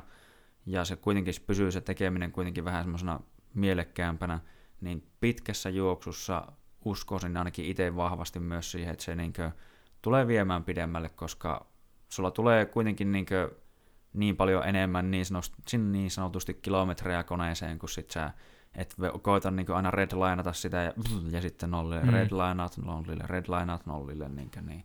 Joo. Se on, uskon itse kanssa vahvasti kyllä siihen, että joo. Joo, täytyy alleviiva vielä, että ää, nää, näitä ideoita, mä oon keskustellut näistä tosi paljon ää, mm. Pietiläisen kanssa, mm. ja hän on sitten just avannut, koska, tai avannut tätä teemaa, koska mullahan on todella niin kuin, loukkaantumisrikas ura, Joo, se on nytkin on vissiin selkäpaskana tai joo, vastaan? joo, et nyt, on, nytkin on tällä hetkellä selkäjumissa, että et mä oon niin kun, paitsi että mä oon kamppaillut Tatamil kymmenen vuotta, niin niiden loukkaantumisten kanssa ihan koko aika. Et, hmm. Ja se johtuu paljon just, just tosta noin, hmm. ää, että mennään sinne niin sanotulle redlineille ja sitten nollataan sieltä alas. Hmm. Ja syitä sille on kamppailussa, mitä mä uskoisin, että sellaisia osatekijöitä on se, että hmm. ää, ei välttämättä ymmärretä, kuinka ää, kuinka paljon e, kehitystä voidaan yhden harjoituksen aikana saada. Mm. Ja ei ymmärretä, kuinka, äh, kuinka hankala sellaisia jo opittuja taitoja on todellisuudessa, niin kuin, kuinka vaikea niitä on kadottaa kokonaan. Mm, mm. Eli koitetaan saada yhden harjoituksen aikana sellainen niin kuin todella suuri, jos lainaan mentoria, niin, niin kuin prosentuaalisesti parannettuista omaa suoritusta – sanotaan vaikka 10 prosenttia. Eli koitetaan antaa fyysisesti niin paljon irti, mikä sitten saattaa johtaa ylirasitukseen tai mm. loukkaantumiseen. Mm. Ja sitten ei haluta huilata tai treenata kevyesti, koska luullaan, että ne jo hankitut taidot taantuu sellaiselle tasolle, että omille harjoituskavereille ei enää pärjätä mm. E, ja ei nähdä sillä niin kuin mitään arvoa niin kuin sen kehittymisen kannalta, kun sitä kehittymistä tarkastellaan päivä- tai viikkotasolla, eikä mm. esimerkiksi vuositasolla. Mm-hmm. Ja näistä kahdesta syystä sitten yleensä treenataan liian lujaa, ei pidetä lepoa silloin kun tarvis, ja sitten tulee pitkiä pausseja, tai ollaan liian rasittuneita, että voitaisiin harjoitella niin kuin tehokkaasti. Mm, joo, se on kyllä kans niin kuin, että nimenomaan tuntuu, että jos olet ihan hemmetin rasittunut, niin ei sun pää enää edes toimi sillä lailla kunnolla, että jos niin pitäisi jotakin tekniikkaakin vaikka uutta opetella, niin se ei niin jotenkin tallennut samalla tavalla sisälle, mitä se olisi jos se olisi vähän freesimpi mm. kun niin se tuntuu, että se on, niin kuin, on semmoista jotenkin vängällä vääntämistä. Ja, äh, ja sitten se on vähän sen näköistä se tekeminenkin siitä, siinä niin, sen jälkeen. se alkaa menee jo vähän pyöreäksi. Joo. Tuota, joo, mä voin toki laittaa sulle lisää, tai lisää joo. vettä tuosta. niin, niin tuota, tuota, tuota. Joo, no jos mennään vähän sitten sille nimenomaan sinne reenin sisällölliseen juttuun, niin kuin vähän voisi oheisreenistäkin puhua, mutta tuota, Öö, ainakin itsellä on hyvin vahva ajatus siihen, vähän niin kuin tuota vasta kuulin, että Danaherkin tätä sanoi, että varsinkin jos ei ole kisat tulossa, niin pitäisi keskittyä mielellään niin taitojen kehittämiseen. Koska sitten kun tulee niin kisat lähemmäs ja lähemmäs, niin totta kai silloin voidaan ehkä vähän niin piikata niin sanotusti, että halutaan saada se fyysinen tekeminen sinne tasolle ja vähän sen rytmi semmoiseksi, että mikä se todennäköisesti tulee olemaan sillä kisoissakin. Mutta sitten muuten reeneissä voi pitää se vähän niin silleen leikkisänä ja tälleen, koska mitä mä näen paljon, että välillä tulee just sitä, että moni just tekee vähän sitä, että ne ajattelee ja katsoo sitä liikaa koko ajan silleen, että pärjäsinkö mä tänään reeneissä, mm. voitinko mä tänään reeneissä, et se, se on niin mun mielestä kuitenkin aivan toissijasta sitten siinä vaiheessa, tuota, että kun, varsinkin jos ei ole mitään niin kisoja tiedossa tai muutenkaan, mihin olet nyt tällä hetkellä reenaamassa, niin se on mun mielestä myös just niitä asioita, mikä helposti ajaa sinne ylirasitukseen ja taas niitä kautta lähelle sitä loukkaantumista ja niin edespäin, niin onko sulla itsellä sitten siihen niin sen enempää ajatusta, että miten se niin itse sitten lähestyt asiaa vähän niin tuon näkökulman puitteista? Niin, eli, eli tota, no toi taitojen kehittämisen ja sitten niin kuin ominaisuuksien kehittämisen tasapainottelu on kyllä lajin, lajin parissa aina sellainen pieni haaste. Itse painotan aina sitä taitoharjoittelua ja taitojen kehittämistä, koska uskon, että niillä on niin suuri merkitys meidän lajissa vielä tälläkin hetkellä. Hmm. Meidän lajissa siis tekniikat ja taktiikat, joilla voi voittaa, niin niitä hmm. on vielä niin monta – että ne ominaisuudet ei välttämättä tule niin paljon esille kuin mm. vaikka jossain ää, niin kuin tavallisessa painissa, missä on mm. paljon rajatummat säännöt ja ne mm. ominaisuudet mm. näyttelee tosi niin kuin iso rooli niissä. Ää, taitoharjoittelu, no mietin, että miten tuota taitoharjoittelu sitten pureskelisi. No omalta osalta joo, se oheisharjoittelu on sellainen, että se on tullut tosi paljon mukana, koska ää, esimerkiksi mä, mä oon nyt tehnyt viimeisin vuosin aika paljon voimaharjoittelua. Mm. Ja se johtui siitä, että kun mä aloitin lajin, niin mä olin tosi kevyt. Mm. Ja mä painoin siis 60-65 kiloa. Ja mm. tällä hetkellä mä painan ää, osittain voimaharjoittelua ja osittain sitten kasvamisen seurauksena niin 96-100 kiloa. Joo, vähän semmoinen Joo, hyppy. Joo. niin ää, se, mikä oli sitten mulle, missä kohtaa niin kun mun kilpailuuran kannalta oli fik, ehkä fiksua tehdä myös sitä voimaharjoittelua, oli mm. se, että se mun pelityyli, kun se siirtyi isompaa painoluokkaa, mm. niin ne voimatasot ei sitten enää ollut siellä mukana. Joo, että se alkoi joo. vaikuttaa niin kuin siltä kannalta. Mm. Ja sen takia mä oon siihen niin paljon painostanut nyt lähivuosina. Öö, on kyllä samalla linjoilla siitä, että en taitoharjoittelua ikinä laittaisi niin kuin oheisharjoittelun jälkeen. Mm. Ja sen niin kuin, ajallisesti, milloin sit sitä taitoharjoittelua kannattaa tehdä, niin on just se, kun niitä kisoja ei ole lähellä. Mm. Koska kun sä harjoittelet uusia taitoja, niin siinä kestää aika kauan. Ja mm. se niin kun taidon piikkaaminen kisoihin, tai se, että sä lähet kisoihin niin, että sä otat sinne yhden uuden työkalun, niin mm. se on aikamoinen prosessi, että sitä ei ehkä ihan kahdessa viikossa saa tehtyä. Mm-hmm. Ja sen takia se voimaharjoittaa, ei voima, vaan siis kaikki oheisominaisuusharjoittelu, ja sellainen taitojen piikkaus, niin yleensä mm. ajoitetaan sitten niinku mm. samaan ajankohtaa lähelle kisoja. Joo, kyllä, kyllä. Että niinkö, no tota, niin kuin nimenomaan, että tulee mieleen just niin kuin sanoitkin, että se on aika vaikeaa kuitenkin loppupeleissä menettää niitä taitoja, varsinkaan vaikka sulla tulisikin joku loukkaantuminenkin. Niin kuin mullakin on ollut näiden polovien ja muiden kanssa välillä vaikka minkä näköistä ongelmaa, niin tuota, se, vaikka mä niin olin periaatteessa joku kolmekin kuukautta matoilta pois, niin en mä ainakaan kokenut, että ne taidot olisi oikeastaan niin hävinnyt mihinkään. Se, semmoinen tietynlainen terävyys ehkä vähän hävisi, ja sitten tuota, ehkä joku tietyt positiot saattoi olla vähän silleen, että se meni hetki taas jotenkin ajatella, että niin ei tässä ei saanut tehdä näin tai jotain silleen, että nimenomaan semmoinen tietynlainen ehkä terävyys vaan osittain hävisi. Mutta varsinaisesti se taito ei kyllä mun mielestä hävinnyt oikeastaan mihinkään niiden loukkaantumisten aikana, varsinkin jos niin meni reeneihinkin kuitenkin ja katsoi sitä, että se on kuitenkin mieli tavallaan työskentelee sen niin parissa kuitenkin koko ajan. Niin se on jotenkin just, että kuitenkin sitä taitoja kestää kehittää nimenomaan ja niitä ei pitäisi niin liikaa mun mielestä, sitä mä koitan aina ihmisille painottaa, että niin reeneissä ei haittaa, jos joku ei onnistu reeneihin tullaan reenaamaan, että niinkö, just varsinkin jos sä koetat jotakin uusia juttuja, niin se on ihan ymmärrettävä, että se ei heti lähekkään niin näin, että se, se niin mm. onnistuu ihan samoin tien ja kaikille, vaan niissä tulee niitä niin kuin, hoksaat, että Aa, tässä on tämä on ensinnäkin vaikka se tärkeää ja mitä mä teen tässä väärin, Aa, nyt tuo tapahtuu ja näin edespäin. Ja se ei pitäisi olla mitenkään niin paha asia, että jos joku ottaa reenessä sun selän tai jotain vastaan, sitten sä okei, okay, no nyt kävi näin. Ja se on melkein vielä siinäkin hyvä, että sä opit puolustaa niitä positioita silleen, että jos sä reeneissä reenat silleen, että kukaan ei ikinä saa sun selkää ja sitten joku ottaa kisoissa sun selää, niin sä oot silleen, öh, mikä, mm. mitäs mä nyt teen? Niin. niin, niin.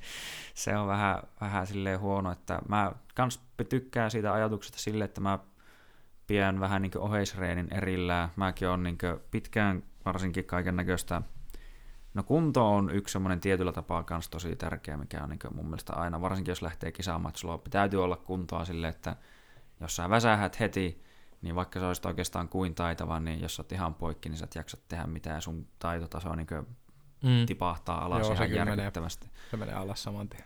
Ja sitten sen jälkeen totta kai niin on voimalla ja muulla on väliä, sitten niin tulee kaikkea, no voi miettiä tasapainoa sitä tätä tuota, mutta no tulee oheisreenistä mieleen sille yksi asia, mitä niin itse välillä tuntuu, että ei ainakaan ehkä painota, no itselle on painottanut, mutta ei ole niin ääneen välttämättä liikoja sanonut, niin tuntuu, että yksi tärkeimpiä ehkä niin ominaisuuksia, jos niin miettii kamppailuurheilua, niin tuntuu, että on keskivartalon ja tämmöinen niin sanotun koreen vahvuus, koska kaikki liikkeet lähtee aika lailla niin lantiosta ja keskivartalosta ja tuolta. Ja jos sulla niin on hyvä tuki muutenkin sun omalla kropalla, niin sä pystyt niin käyttämään sitä, sä pystyt tuntemaan esimerkiksi, niin kuin, tämä no, yksi hyvä esimerkki, että jos tykkää tehdä semmoista vähän niin float passingin kellunta ohittelutyyppistä, niin, niin sä koko ajan tunnet sun keskivartalossa, koska sulla on se oma tuki siellä, että jos toinen lähtee heittää sua yhtään mihinkään, niin sä tunnet, että se lähtee tonne ja sit sä voit niinku itse reagoida siihen, että sä vaan lentelee miten sattuu. Ja se korostuu mun mielestä vielä varsinkin, jos niinku lähdetään lyöntilajeihin ja muihin, kun koko, kaikki voima periaatteessa tulee aina maasta, ja mitä tiukempi sulla pysyy se paketti, että sun koko kroppa ei heilaha siihen, kun sä lähdet lyömään, että sä niin veät itses ihan niin kuin, sulla aukeaa se koko paketti, sun on ensinnäkin helpompi satuttaa silloin, kun se niin kuin aukeaa, ja muutenkin siinä on sitten se, että jos ei sulla ole kropassa tukea, niin sä oot taas niin kuin muutenkin loukkaantumiselle niin jotenkin alttiimpi. Niin jotain. En mä tiedä, miten tämä nyt tuli tämmöinen vähän niin kuin melkein rä- räntti, mutta tuota, joo, joo ajatuksia ei siis, tuosta, joo. Siis, kes- joo, siis erityisesti jos miettii jotain niin kuin tosi tärkeää, vaikka mitä ohjeisharjoittelu, mm. niin joo, on muutamia ominaisuuksia, millä on mm. mer- niin kuin tosi paljon merkitystä. Mm. normiharjoittelussa siis peruskunto on tosi tärkeä, mm. koska mm. Sä, et, sä et palaudu treeneistä, jos sulla ei peruskunto kohdillaan. Mm. Mm. Kisojen lähestyessä sit on se kisakunto, että pitää mm. kestää vähän erilaista rasitusta, mm. mutta tuo vahva keskikroppa on kyllä todella tärkeä. Mm. Ja mä muistan, kun mä aloin treenaamaan, äh, mulla on siis valmentaja, kuka vastaa tuosta mun voimaharjoittelusta. Mm. Ja me alettiin treenaamaan ja mä treenaan tosi paljon kyykkyä ja maastavetoa. Mm. Ja niiden tarkoitus on nimenomaan vahvistaa paitsi jalkoja, mutta myös niin kuin keskikroppaa. Mm. Ja mm. moni onkin ihmetellyt, että mä teen aina kyykyn ja, ja maastavedon ilman vyötä. Mm. Ja se syy on just se, että treenataan sitä keskikroppaa. Mm.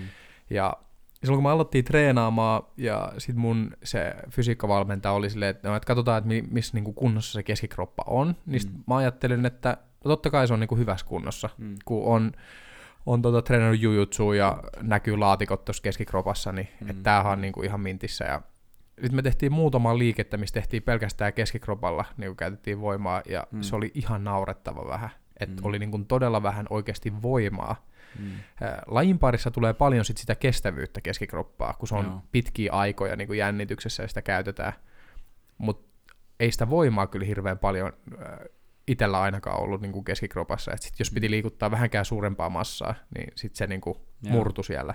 Ja tota, se on kyllä tosi tärkeää, jos haluaa niin kuin, jotain ominaisuuksia kehittää, niin sitä kannattaa katsoa kyllä, että jos, että missä ne voi, niin kuin se, se voima siellä omassa keskikropassa on, tai mm. onko ollenkaan. Mm, joo, että niin kuin, niin kuin kaikki tietenkin varmaan haluaisi, jos miettii jotain rantakuntoa, että olisi isot hauikset ja isot rintalihakset, niin, niin. Se, se ei välttämättä niin aina palvele niin hyvin, tai totta kaihan se niin siitäkin jotain hyötyä on, jos oot joku RNC ja sulla on niin valtava hauis, että vähän kun flexaat, niin toisella räjähtää pää suunnilleen, niin mm. voihan siitä hyötyä olla, mutta sitten tuntuu, että kuitenkin niin paljon tulee semmoista niin nimenomaan isoakin liikettä keholla niin ihan missä, no vaikka joku perus snapdownikin, niin kyllä se enemmän, tai enemmän voimaa saat siihen, jos niin käytät sun koko vartaloa versus pelkästään sun käsiä, niin se, niin niin. se on ihan jotenkin hyvä.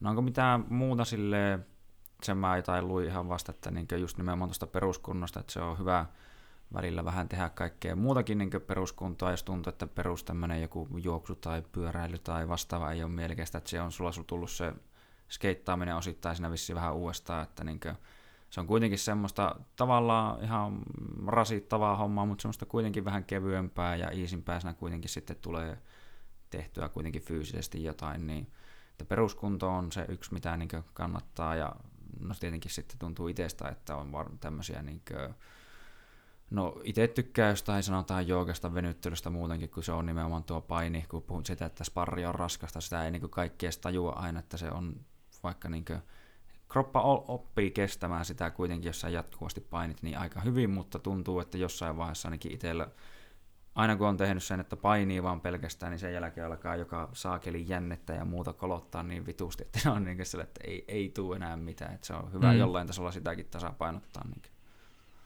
Joo, äh, joo, siis peruskuntoharjoittelu, mä oon nyt lisännyt sitä aika paljon, varsinkin kun on ollut korona-aika, niin sitten on mm. jäänyt enemmän niitä slotteja, Hmm. Ja sitten on koittanut tehdä siitä vähän mielenkiintoisempaa. Ja toi hmm. skeittaaminen tuli, tuli sitten kuvioihin taas, kun joulupukki toi mulle skeittilaudan, niin lähdettiin sitten rullailemaan. Ja, ja tota, äh, ehkä se on silleen, että ei se nyt varmaan niinku kellekään mikään maailman paras niin kuin peruskuntoa kehittävä mm. juttu ole, mutta se toimii hyvin jollain tasolla myös siihen. Mm, Et sitten mm. kun viikonloppuisin pitää saada vaikka vähän lisä, niin kuin lisää niitä treenejä, peruskuntotreeniä, mm, mutta sä haluaisit tehdä myös vähän jotain kivaa, niin, niin sitten voit ottaa skeittilaudan ja mennä rullailemaan.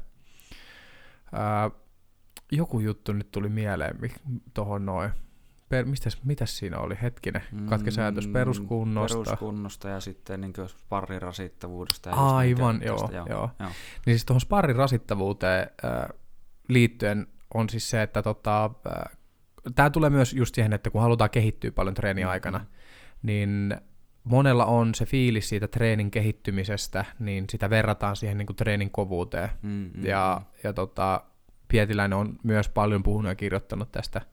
Eli, eli se, että kun sä, halu, niin kun sä äh, haluat kehittyä yhden treenin aikana paljon, niin sä luulet, että sun mm. pitää, sen treenin pitää tuntua raskaalta. Mm, ja mm. kun kehitetään tietoa tai taitoa, niin se ei välttämättä ole ollenkaan raskasta. Et, mm. et saattaa olla, että sä tuut vartiksi salille, sun valmentaja antaa sulle sellaisen insightin, mikä muuttaa sun koko pelityylin, mm.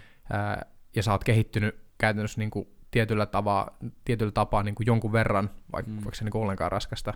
Mm. Niin sitä just, niin kun mainitsit, että siihen sparriharjoitteluun turtuu, mm-hmm. niin sitä siinä nimenomaan tapahtuu, että perjantaisa sparraat, sit sä oot silleen, hei nämä sparrit meni yhtä hyvin kuin maanantaina, mm. ää, koska sulla oli maanantaina samanlainen fiilis. Mutta sitten jos kummatkin sparripäivät kuvattais, mm. niin sä katsot sitä perjantain nauhaa ja sä näet sellaisen väsyneen ää, pyjama taistelijan siellä, kuka ei, niinku, ei jaksa seisoa, tekee virheitä ihan vaan sen takia, että se ei jaksa, mutta sitten mm. sulla on sellainen fiilis, että hei, tämä meni, tää meni tosi hyvin perjantaina. Mm. Ää, siihen, siihen on hyvä saada ulkopuolista silmää. Sen takia olisi, olisi hyvä, että olisi joku, kuka oikeasti valmentaa. Mm. Ja tota, se sanoo, että hei, nyt, nyt toi ei mene niin kuin Joo. kolmannesta kuvakulmasta ihan hirveän hyvin tällä hetkellä. Kuvaako muuten niin reenejä useastikin sitten niin tulee mieleen? Se on yksi asia, mitä tuntuu, että itsekin haluaisi kyllä osittain tehdä, mutta sitten se vähän jää aina ja pitäisi olla tyyli joku, joka olisi aina siellä kameran kanssa kuvailemassa, mutta kisat mä yleisesti ottaen on, no ei, ei ihan kaikkia ei ole kuvattu, mutta yleisesti ottaen on kuvattu, koska musta tuntuu, että mä sitten niitä, niitä katsoo jonkun 50 kertaa kaikki, miksi vitussa mä teen noin, miksi, miksi mä teen tuossa noin, miksi, miksi mä oon tossa, tossa olisi ollut paikka, ei jum, siis, joo, mm. se olisi niin oikeasti hyvä, että sen näkee. Niin kuin. Jep. Uh, siis mä kuvasin, mä kuvasin mun treenejä silloin, kun mä olin purppura ruskea, varmaan purppura silloin alkuvuosina. Mm. Ja mä kuvasin sen takia, että mulla ei ollut tietoisuus niin kuin, harjoittelusta kasvanut vielä sille tasolle, että mä olisin ymmärtänyt, mitä sparrin aikana niistä tilanteista tapahtuu, mm. ja mun piti käyttää sitä videoa, että mä näin, että mitä siinä tapahtuu. Mm. ää, silloin harjoittelin todella paljon ää, hyvän ystäväni Henri Lindruusin kanssa, me sparrattiin päivittäin. Meillä oli itse asiassa, se on niitä aikoja, kun on harjoiteltu ihan liian kovaa, mm. mutta meillä oli joka päivä sellainen ää, 8x8 setti. Joo. Me vedettiin joka päivä sitä, että me ei tehty mitään muuta, että lämmittelyitä sitten kahdeksan kertaa kahdeksan minuuttia joka päivä vaan sitä. Joo.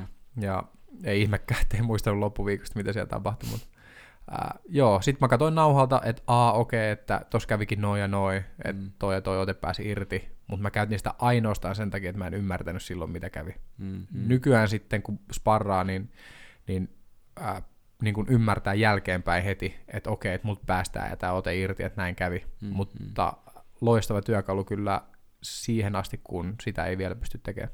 Joo, joo.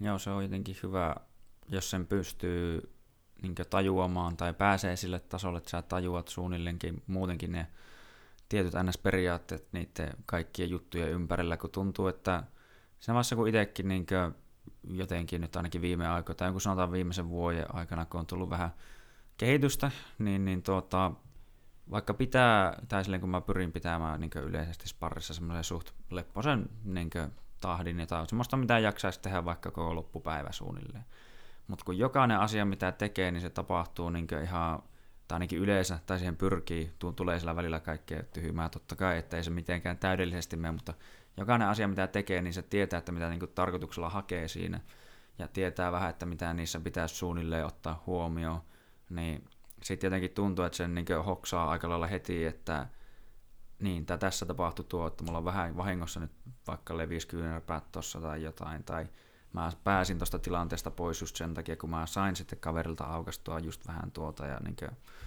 jotenkin se sitten alkaa niin iskostua paremmin, niin se kyllä joo, se auttaa siinä, mutta silti jotenkin tuntuu, että se olisi ihan mukava niin nähdä se sitten jostain toisesta näkökulmasta vielä.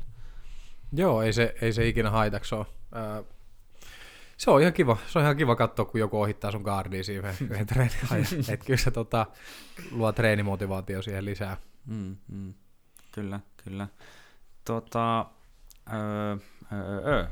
Mulla oli joku, joku juttu vielä tuohon. Niin joo, siis tuota, kun kuulostaa tälleen, että sulla olisi tämmöistä jonkinnäköistä, voiko sanoa taiteilijasielua, jossa on niin piirtäminen ja no, no skeittaaminenkin on osittain hyvin luovaa ja sitten niin kuin, sä oot vissiin, jos se ihan väärässä on, niin käynyt vähän sprayjällekin aina välillä jotain juttuja ja sitten sanoisin, että jujitsu on erittäin luovaa, niin tuota, tuntuuko, että semmoinen ns. luova taiteilijapuoli olisi niin hyväksi tässä lajissa, kun ainakin itsestä tuntuu, että se on niin selkeästi semmoinen, niin kuin, kun mulla on itsellä vähän samanlaisia taipumuksia, että niin on niin piirtänyt, on joskus maalannut ja nyt tulee otettua kuvia just sille ja ehkä just hakee jotain ns-taiteellista siihen ja kaikkea muuta, mutta siis niin kuin, että semmoinen omanlainen luovuus, niin sanoisin ainakin, että on erittäin hyväksi tuossa lajissa, vaikka tietyllä tapaa niin kuin,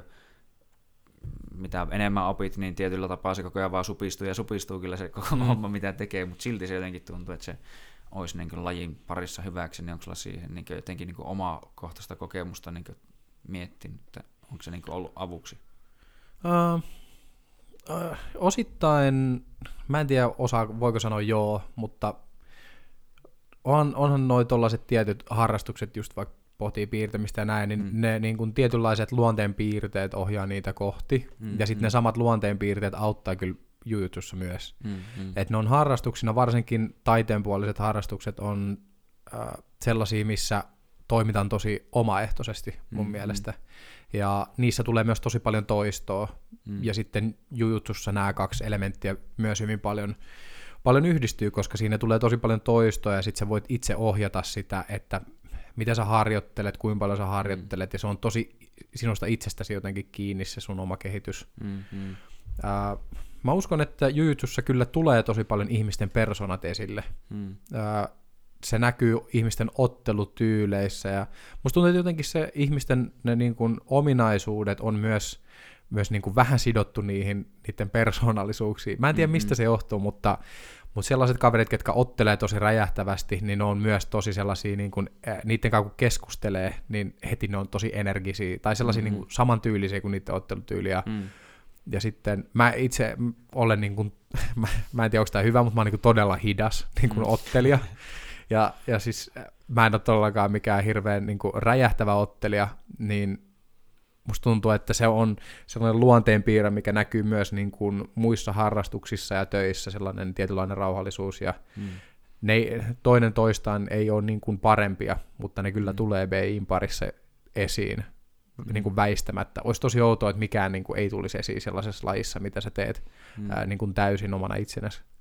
Mm. kun se on semmoista omanlaista itseilmaisua mun mielestä, kun niinkö, sehän se on, että tietysti totta kai tietyt tavat toimii paremmin kuin toiset, mutta sä pystyt tekemään sitä periaatteessa nimenomaan hyvin sun omilla ehdoilla sillä tavoin, miten sä itse sitä haluat, että niinkö, tietyt asiat, niinkö, tai sehän just niinkö onkin, niinkö, että osalle muutenkin toimii tietyt jutut paremmin ja ne tekee muutenkin tiettyjä juttuja ja niin edespäin, että se kuitenkin on semmoista niinkö, jonkin taso omaehtoista itseilmaisua, niin se on niin kieltämättä jännä. Ja niin kuin nytkin sanoit, niin ehkä se itsessäkin tuntuu, että se paistaa monessakin asiassa, niin kuin töissäkin jo muutenkin niin kuin läpi, että no, kun nimenomaan tulee mieleen, että kun on saanut palautetta tuolta johdolta päin, että huomaa kyllä, että sulla on semmoinen tosi rauhallinen ote tähän hommaan. niin. niin. Silleen, niin kuin, heti oli niin kuin sellainen, että rauhallisuuden oli silleen, joo, joo, no, joo, ehkä siihen on jotain yhtäläisyyttä, että niin kuin, jos miettii varsinkin jotain piirtämistä tai muuta, niin et sä voisi olla kovin semmoinen... niin, ei se onnistu silleen, juu, silleen sääkästi. Joo, ei, vaan se on just se, että pitää olla vähän kärsivällisyyttä ja rauhallisuutta, kat- niin kuin jos varsinkin kun mäkin niin kuin viimeiset, mitä mä oon piirtänyt, niin on niin kuin, tottunut jostakin mallia ja, tai niin kuin kuvasta ja sitten koittanut mm. sen vähän niin kuin jäljentää siihen, niin se, se vaatii sitä nimenomaan, että sä rauhassa vähän katot, keskityt niihin pikkujuttuihin ja katot että okei, okay, joo, ja, mm, ja niin. Kuin. niin. Mm. Ja, ja tuli tuosta mieleen se, että äh, BIissä tosi paljon tulee vastakkain niin kuin itsensä kanssa, koska mm, siis mm. BIissä se harjoittelu, äh, se niin kuin kiteytyy siihen, että sun on tarkoitus onnistua tekemään niin kuin vastustavalle vastustajalle jotain, mm, mikä kuulostaa aina hassulta, vastustava vastustaja. Mm, mm. Niin, ja niitä to- tapoja on tosi monia, ja sitten kun sä alat harjoittelemaan ja sä koitat saada niin kuin vastustajalle tehtyä jotain tekniikoita, mm. niin sä koko aika alat ohjautuu sitä, sitä kohti, mikä toimii sulle. Mm. Eli sä tuut tosi tutuksi niiden sun omien äh, ominaisuuksien kanssa. Tiesit sä niistä aikaisemmin tai et. Mm. Eli jos sä oot liikkuva ja, ja vahva, niin se näkyy sun ottelutyylissä. Jos sä oot tosi räjähtävä ja nopea, mm. se näkyy siinä ottelutyylissä mutta sun ei välttämättä ole tarvinnut tietää sitä etukäteen. Mm. Sä vaan alat treenaamaan, sä koitat saada kaverin sviivattua tai ohitettua, sitä ihmettelet, että miksi tämä ei toimi. Mm. Sitten sä koitat löytää jonkun keinon, mikä toimii, ja sitten sä alat huomaamaan, että itse asiassa tämä on jotain sellaista, mitä sä niin itse oot. Että mm, et, mm. okei, okay, mä liikun tosi nopeasti, koska mä oon vähän tällainen, niin tämä toimii mulle. Ja, mm. ja tota, siihen toimii niin kuin sellaisen itse tutkiskelun työkaluna, jos haluaa niin kuin tosi kaukaa hakea, niin kyllä se, mm-hmm. se niin kuin avaa sitä puolta myös. Joo, niinhän se sanotaan, tai Henso Gracie sanoo, että se on paljon enemmän kuule filosofiaa noilla matoilla, mitä löytyy noista yliopiston kirjoista. niin, se, on siellä joo, pääsee syviin vesiin siellä. Kyllä, kyllä. Öö, sulla oli vissiin tosiaan vähän kiirus, niin tuota, puhutaan nyt ainakin vielä siitä yhdestä jutusta, mikä niin tuntuu, että kun tämä on tämä hallitseva tilanne, tämä hirveä, hirveä pandemia, minkä pitäisi tosiaan tarttua joka asiasta ja niin edespäin, kun tuntuu, että on tässä vuoden mittaan itsekin käynyt koko ajan painimassa ja muuta, niin ei ole oikein siellä hirveästi näkynyt niitä tapauksia, mutta sä oot niitä ainoita, joka mä tiedän, että on sitten saanut sen kuuluisan koronan tai sairastanut sen, niin mitä niin ensinnäkin sulla tuntuu, että ensimmäiset oireet sitten sen kanssa oli, ja missä sä niin ehkä aloit tajuamaan, että sulla voisi niin olla se ensinnäkin? No mulla itse asiassa oli silleen, että jos sanotaan, että olisi ollut vaikka sunnuntai-ilta, niin sitten mä olin silleen, että vitsi, että on kyllä tosi kylmä, että hmm. oli niin kuin, piti vetää, vetää tota hupparia ja peittoa päälle, oli silleen, niin kuin, tuli sellaisia vilunväristyksiä ja, hmm. ja ehkä vähän sellainen niin kuin, huono olo, mutta sitten mä ajattelin, että no, että mennään nyt sitten, hmm. sitten seuraavana aamuna, että käydään koronatestissä ja ei siinä mitään ja kävin koronatestissä ja olo oli ihan hyvä, itse asiassa mm. paljon parempi kuin edellisen iltana, ja sitten tuli himaa venailemaan ja katseltiin siinä leffaa, ja sitten yhtäkkiä tuli, tulikin viesti, että joo, että itse asiassa koronapositiivinen, sitten, mm. ei, ei. Mm. Äh, no, sitten siitä alkoi se, se eristäminen, mä vietin siis todella luksuselämää tota, omalle, omalle tyttöystävälle ei tarttunut korona, niin vietin siis kaksi viikkoa yhdessä huoneessa. Mm, mm. Mutta se alkoi pari päivää sen jälkeen, kun tuli silleen, että joo, että on koronapositiivinen, niin alkoi tulee sellainen niin kuin flunssainen olo. Mm. Ja sitten oikeastaan eka viikko meni siinä, että oli aika lailla niin flunssainen olo ja, ja ehkä vähän kuumeinen silloin tällöin. Ja, ää, pää alkoi ehkä enemmän hajosi, että oli se myös makuuhuoneessa. Joo, joo, neljä seinä sisällä. Joo, aamustilta. Mä roudasin sinne TV, mutta ei se niinku ihan niinku jossain kohtaa menee yli se pleikkari, että ei jaksa niinku Warzoneakaan ihan loppuun asti. Niin. Joo. Ää, tokal viikolla sitten vähän muuttu homma. Ää, siis siinä oli ilmeisesti silleen, että mahdollista on, että tokas viikossa dippaat vähän alaspäin. Ja mm, mm. sitten kun mulla alkoi käymään, niin mä aloin pelkäämään, että ei helvetti, että jouduks, että niin kuin, onko mä nyt putkis kohta. Mm, mm. Mutta siinä sitten tokan viikon aikana alkoi tulla pahoinvointia ja huimaus tosi paljon. Joo. Ja sen kanssa mä sitten olin, olin sen niin kuin tokan viikon. Ja tota, no sitten se alkoi helpottaa ja oli, tehtiin lisätestejä, lääkärit soitteli ja kaikki näytti hyvältä, niin sitten palasin siitä töihin ja Hmm. Öö, siitä oli sitten itse asiassa jonkunmoinen matka, että pystyi harjoittelemaan taas normaalisti. Joo, kun mä sitä mä oon kuullut kanssa, niin, että se saattaa tehdä, että kun, kun eikö se tee niin keuhkoihin jotain semmoisen niin NS-rikkoutunut lasi saakeli-kuvion jostain, kun on niitä kuvia näytetty, hmm. niin että se niin on kuullut, että se saattaa tehdä just sen, että niin NS tämmöisen kardion vähän niin kuin, tai vastaavan palaamisen se tuntuu, että se kestää jonkun aikaa, mutta joo. Joo, Joo, siis en, mä olin kaksi viikkoa niin kuin, äh, silleen sairaana. Mm, ja mm. sitten mä saan ohjeeksi, että kaksi viikkoa ei missään nimessä harjoittelu, mm. äh, koska siinä on niin kun se sydäntulehdusriski on mm. normaaliin korkeampi. Ja mulla on itse asiassa ollut sydämenpussin tulehdus mm. joku mä olin 17. Mm. Niin ei ollut jotenkin pelivaraa sitten enää vetää sitä sydänkorttia siihen. Mm. Ja tota, olin sen kaksi viikkoa myös pois harjoittelusta. Siinä mm. kohtaa oli ollut kuukauden pois treeneistä. Mm. Ja sitten kun mä palasin harjoitteluun, niin ekat kahdesta kolme viikkoa mm. oli niin kuin todella huono olo treeneissä. Joo. Eli nyt puhuttiin ihan siitä, että mä vedin kamat päälle, lämmittelin. Mä taisin tehdä muutaman drillin mm. Erään. Mä olin sitten maton laidalla siinä, sitten mä saatoin tehdä taas kaksi ja kolme, ja mä lopetin siihen, että oli mm. niin kuin 40, 45 minuutin treenejä. Mm. Ja sitä mä tein sitten seuraavat kaksi-kolme viikkoa. Mm. Ja, ja sitten se palasi ehkä täysillä siihen normaaliin fiilikseen. Mm. Ää, sa, et niin kun, sille, että mä pystyin edes aloittamaan niin normaali harjoittelu, mm. niin kaksi kuukautta, kaksi puoli kuukautta sitten niin kipeytymisen jälkeen. Joo. Ja siitä mä sitten lähdin rakentamaan niin sitä kuntoa takaisin vielä hiljalleen. Joo. Et sinänsä niin kuin aika pitkä setti kokonaisuudessaan. Oh.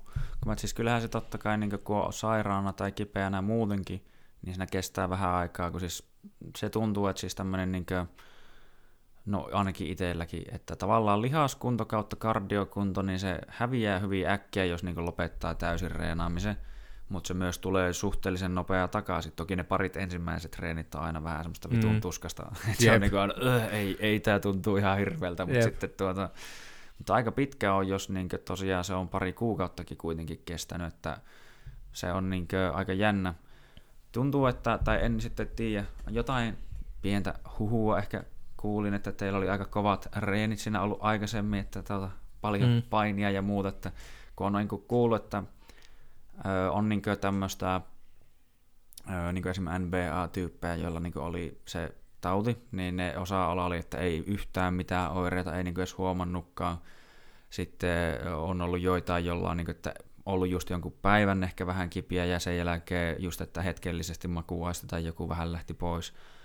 Ja sitten on niin kaikista vissiin yksi ja pahimpia, mitä on kuullut, niin, niin jos miettii urheilumaailmaa varsinkin, niin Cody Carbrandilla, mutta se teki sen, että se niin kuin, reenas vielä sen kun jälkeen, kun se oli niin periaatteessa vissiin sairastunut siihen, mutta se ei vielä ollut testannut sitä eikä tiennyt sitä, niin se sitten niin ylirasitti vielä itseään siinä mm. niin sairastumistilassa, niin sitten sillä, en muista mitä kaikkea sillä kävi, mutta sillä vissiin hetkellisesti meinasi käydä jo oikeasti vähän niin tosi huonona se, mutta sitten että aika jännä kuitenkin, että nimenomaan varmasti jollain tasolla se vaikuttaa, koska vasta näin ton äh, Ronda Patrickin se tota, julkaisi jonkun, että ne on huomannut, että äh, niin kuin, oliko, no yl, miten, en muista niitä määriä, mutta että ne, jotka liikkuu säännöllisesti, niin oli niin iso merkitys sille, että miten ö, vakavasti se niin tauti iskee, joka Mm. käy ihan niin järkeen, koska yleisesti ottaen, jotka liikkuu enemmän, niin niillä on parempi vastustuskyky ja niin edespäin. Mutta mm. sitten tietenkin, jos on hirveä ylirasitus päällä, niin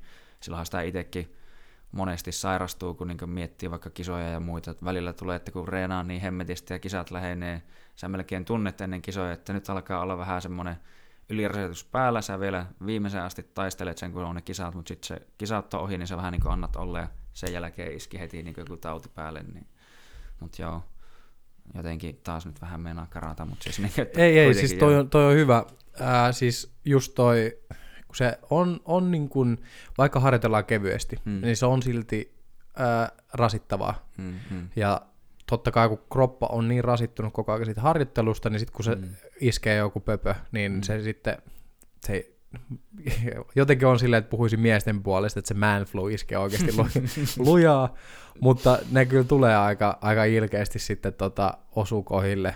Ja justhan viikko sitten piti Mm. olla silleen, että, että mä olisin tullut tänne juttelemaan, mutta mm, Mm, sitten mm. olin, olin flunssassa silloin. Onneksi nyt Mm. olin, olin oikeasti flunssassa, eikä mm, mm. toinen korona olisi ollut jotenkin aika noloa. No joo, se olisi vähän Niin. niin. persestä. niin. Mutta siinäkin oli just alla silleen, että edellisellä viikolla ää, mä taisin, taisin, taisi olla se päivä niin, että mulla oli aamulla yhdet harjoitukset, sitten mulla oli ää, duunipäivä siihen 8-9 tuntia, ja sitten mulla oli Mm. toiset harjoitukset siihen. Mm-hmm. Ja sitten meni vähän aikaa, niin sitten olikin yhtäkkiä kipeänä. Et yleensä kyllä löytyy aina, kun katsot pari viikkoa aikaisemmin, että miten oot Mm. nukkunut, syönyt, liikkunut, niin sitten sieltä löytyy kyllä tiedot, että et niinku, missä kohtaa se on alkanut iskeä, että missä kohtaa se rasitus on taas ollut vähän liikaa, ja Joo, siitä sitten heräilee. Jep. Joo, siitä tulee mieleen, että se on aina välillä hyvä pitää niitä päiviä nimenomaan, että ei oikeasti tee juuri mitään, että niinkö, kun tavallaan vaikka sen pystyisi jotenkuten niin puskee aina läpi ja puskee ja puskee, kun se on vielä niin kuin sanoitkin, tai niin kuin itselläkin tulee mieleen, että kamppailulajeissa tyypillistä, että sitä ajatellaan, että jos se treenaat tai puske vähän itseään, niin sitten joku vitun nynny, saatana. Kaikki Niin. niin. reenaa, ka- kaikki vetää Niin. silleen, niin sitten sitä moni vetää itsensä ihan piippuun tai ylikuntoon tai just Mm. kaikkeen mm. muuhun, niin se on niinkö, itsellä ainakin niin kun tuossa tuli ennen pääsiäistä vettyä joku kolme viikkoa, no niin kuin tuli tehtyä kaikkea muutakin niin koko ajan, silleen, Mm. mulla on hyvä, että oli niin vapaa-aikaa, niin tuli just oikeaan aikaan se pääsiä, niin ne otin ihan vaan semmoisen nimen, mutta en tehnyt, en yhtään mitään, niin että Mm. mm. tyyli, makasin vaan sohvalle ja vähän pelasin pleikkaria ja söin vaan välissä ja pelasin lisää, kattelin vaan vaan telekkaria, niin että sen jälkeen huomasin, että heti seuraavana päivänä oli jotenkin sille, energiatasot lähti niin kummasti nousuun, että kun antoi oikeasti sen levo itselle, niin sitä olisi niin hyvä aina itse kenenkin muistaa tehdä välillä, että kyllä, että Joo, mä oon alkanut siis, niinku, mulla on tosi helposti niinku vetää yli harjoittelu, Mm, ja mm. itse asiassa ihan kaiken tekeminen silleen, mm, että et tehdään sitä sitten 24 tuntia päivässä, kun innostuu jostain. joo, niin mä oon alkanut kalenteroimaan itselleni sellaista aikaa, mihin ei ole laitettu mitään. mm, Et, mm, et, esimerkiksi se on mulla aika uusi tapa, mutta mm, silleen, että mä otan jollekin päivälle vaikka varaan neljän, viiden tunnin slotin, mm, ää, ää, missä mulla ei ole niinku mitään tekemistä. Tarkoitus on Mm. tehdä niin, että mä lepään joko sen koko 4-5 tuntia tekemättä yhtään mitään, mm, tai sitten mä käytän loppuajan siitä, että mä suunnittelen vaikka tulevaa viikkoa tai jotain läpi, Mm, että mm. ns. Niinku suunnitteluaikaa. mm, Mutta on pitänyt alkaa vetää kalenteri ihan vaan viikoittain ja sitten joskus vielä pidempiä slotteja. Joo. Niin kun, ihan vaan, että kalenterissa lukee ylhäällä, että sä et tee tossa mitään. joo, Niin muuten se karkaa. Muuten on, mm. lähdetään tekemään tuohon vähän jotain ja, ja siinä on muuttokeikkaa tai jotain. Joo, kun se niin kuin tuntuu, että kun mä itse olen, niin kuin, mä oon miettinyt sitä, että mä oon jollain tavalla, no voi varmaan käyttää termiä, niin kuin, että sekopää välillä näiden hommien kanssa, että sitä lähdetään just niin kuin, aivan saatanan täysiä vetämään jotain, sitten kun vielä tuo asia, sitten on vielä tuo asia, sitten on vielä tuo asia, ja sitten sitä tehdään niin tyyli aamusta iltaan jotakin Mm. silleen niin koko ajan, koko ajan, niin, niin sitten se nimenomaan meinaa välillä karata niin just sinne niin liikatekemisen puolelle, ja tulee tuosta mieleen, että mun mielestä sitä on jotain niin kuin, tutkimuksiakin tehty, että joku nämä niin maailman eh, kovimmat kautta eniten tienaavimmat nämä lakimiehet, lakinaiset, niin niillä tehtiin joku semmoinen tutkimus, että tuota, kun niillä on tavallaan helppoa ö, mit- mit- mitata sitä, koska niillä on niin laskutettavat tunnit, on niin se NS-mittari, Mm. mikä katsoo helposti, että paljon ne on tehty, tehnyt töitä ja niin edespäin mm. niin niillekin kun tehtiin sille, että kun ne oli just semmosia jotenkin, miten sen sanoisi, no hyperaktiivinen on väärä sana, mutta semmoisen niin nimenomaan, että ne on niin jotenkin päästään sille, että ne, niin kuin mäkin huomaan, että musta on sitä, että mä niin puhun itselle aika rumasti niin sanotusti, jos mä jätän niin. asioita tekemättä, se on niin kuin, ei, hyvä, että pystyy katsoa itseään suunnilleen peiliin, että semmoinen, että voi jumalauta, ei, ei, ei.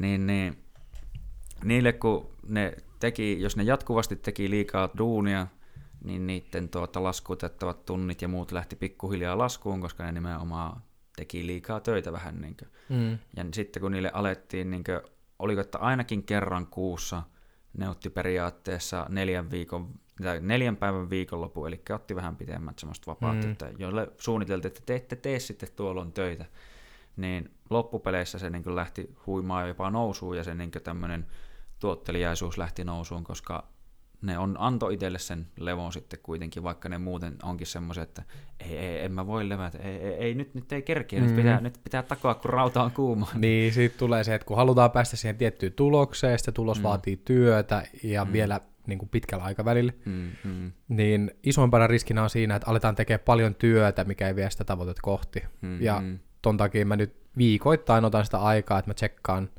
esimerkiksi seuraavan viikon treenit, mm-hmm. että mä tiedän, mitä asioita mun oikeasti on niin kuin fiksu harjoitella, mm. ja sitten mä vähän suunnittelen itselleni niitä treenejä, että mä tiedän, että vaikka mä tuun väsyneenä mm. salille tai jotain, niin, niin mä tiedän, että se duuni, mitä mä teen, niin se on ennalta mietitty, että mä en tee, mm. se työ ei mene niin kuin hukkaa, mm. ja, ja se on tosi tärkeää se lepoaika, että sillä niin kuin pystytään siinä aikana ää, tarkastelemaan ja uudelleen ohjaa tarvittaessa niitä omia resursseja, mm. ja sitten jos sitä ei tee, niin niitä resursseja kuluu, mutta sä et itsekään, sä oot niin lähellä sitä suomaa arkeista, sä et ihan tiedä, että mitä siellä tapahtuu. Ja koko aika on väsynyt, mutta mm. mut silti pitäisi tehdä lisää, koska sä et ole vieläkään siellä, missä sä haluat olla. Ja niin, sitten siellä on sellainen oravan pyörä. No joo, on muutenkin ehkä voi sanoa sille, että kevyesti perfektionistinen ainakin joissain asioissa, niin sitten kun sä tiedät, että sä et ole ikinä niin sanotusti valmis, niin sä et niin. Paitsi että se on nimenomaan se asia, joka on niin kuin mun mielestä ajaa kehitystä, että sä et ikinä tyydy mihinkään tiettyyn tasoon, mm. vaan sä niin kuin aina, että ei, ei, eteenpäin, eteenpäin, eteenpäin, mutta sitten se on nimenomaan se, että pitää muistaa välillä vähän antaa itsellekin löysää, että kun se on niin kuin, mäkin pyrin siihen, että mulla olisi vähintään yksi päivä viikossa, että mä en oikeastaan tee juuri niin silleen mitään, tai ainakin semmoinen pitempi slotti siinä, että hmm. tänään oli sinänsä, kun normaalisti se on sunnuntai, minkä mä pidän vähän silleen, tai tämä nyt ei ole mitenkään raskasta, että tätä nyt hmm. pystyy tehdä, tai vähän jotain kuvia pyörittelemään, mutta normaalisti mä en sunnuntaisin käy reenaamassa, no tänään sitten kävin, kun tuossa oli viikolla vähän semmoisia, että en sitten tullut, oliko just muutamia päiviä, milloin ajattelin, että piti käydä, mutta sitten vähän meni suunnitelmat, miten meni, niin ajattelin, että no käydään nyt, mutta tänäänkin oli aika easy, niin sitten se on ihan hyvä lähteä, että seuraavaan viikkoon taas vähän vetämään kovempaa. Niin mm, kyllä. Joo. No tota, monesta, monelta sun piti suunnilleen lähteä. No, Kato tässä. Itse asiassa hyvä kun kysyit, mutta mä just katson kanssa, että mun pitää pikkuhiljaa alkaa lopettelemaan. Niin. Joo, joo. No voi alkaa lopettelemaan, niin tuota, ei se muutenkaan mitään. Öö, sä olet nimenomaan MMA Vantaalla ja niin edespäin, ja jos sä haluat jakaa niin muutenkin sun sometietoja ja muita tämmöisiä, missä ihmiset pääsee seuraamaan sua, tukemaan sua, antakaa miehelle sponssia, niin, niin tuota, ei siitä vaan. Jos niin. Ai, joo, joo, siis mut löytää Instagramista nimellä Aleksi Ruuskanen, siellä aika paljon päivittelen tota, oma harjoittelu hmm. storin ja postauksen muodossa, ja sitten postauksin aina sellaisia päiväkirjatyylisesti ehkä sellaisia ideoita, mitä on herännyt harjoittelusta, niin hmm. lisäilen. Ja tämän lisäksi mut löytää sitten Facebookista myös samalla hmm. nimellä, mutta ne kaksi, kaksi valtamediaa, mistä Joo. varmaan löytää sitten kaikki tärkeimmät. Joo, kyllä, kyllä. Tuli vaan tuosta semmoinen ihan nopeasti vielä, niin eikö sä ihan ö, opiskellut nyt jotain, niin kuin, onko se urheilutiedettä vai mitä helvettiä? Urheilutiedettä? Tai jotain tämmöistä? Ei itse asiassa, no tästä saataisiin se hyvä seuraava juttu aihe, mutta joo. mähän siis teen äh, työtä äh, sosiaali- ja nuorisotyön parissa. Ah, okay, joo, joo. Ja tota, nämä urheiluhommat on siellä, nämä kolisee niin kuin hyvin, hyvin keskenään, mutta siihen täytyy ottaa toinen setti vielä, koska joo. se paljastaa sitten vähän meikäläisenkin tulevaisuuden suunnitelmiin. Joo, ja vain, ja vain. Eikö mä vaan näin joskus, että oli jotain luentodioista, jotain kuvia siellä sun storissa tai vastaavista, niin se vissiin kuuluu sitten sinne maailmaan. Äh, osa joo sinne ja osa on sitten liittyy noihin valmennuksiin, mitä mä itse asiassa tehnyt, mutta Joo, joo. ne täytyy kans, nyt ei ole paljon, paljon valmenneltu, kun on ollut korona, niin, No, joo. mutta joo, ne Joo, liittyy vain. sinne. Mutta jes, siellä oli, sieltä löytyy, ottakaa haltuun ja ei kai siinä varmaan muuta kuin kiitoksia Aleksille, että pääsi paikalle ja niin edespäin. Ei kai, kaikille myös kiitoksia, jotka jakso kuunnella tänne asti ei, ei siinä mitään muuta kuin morjesta vaan. Kiitos paljon.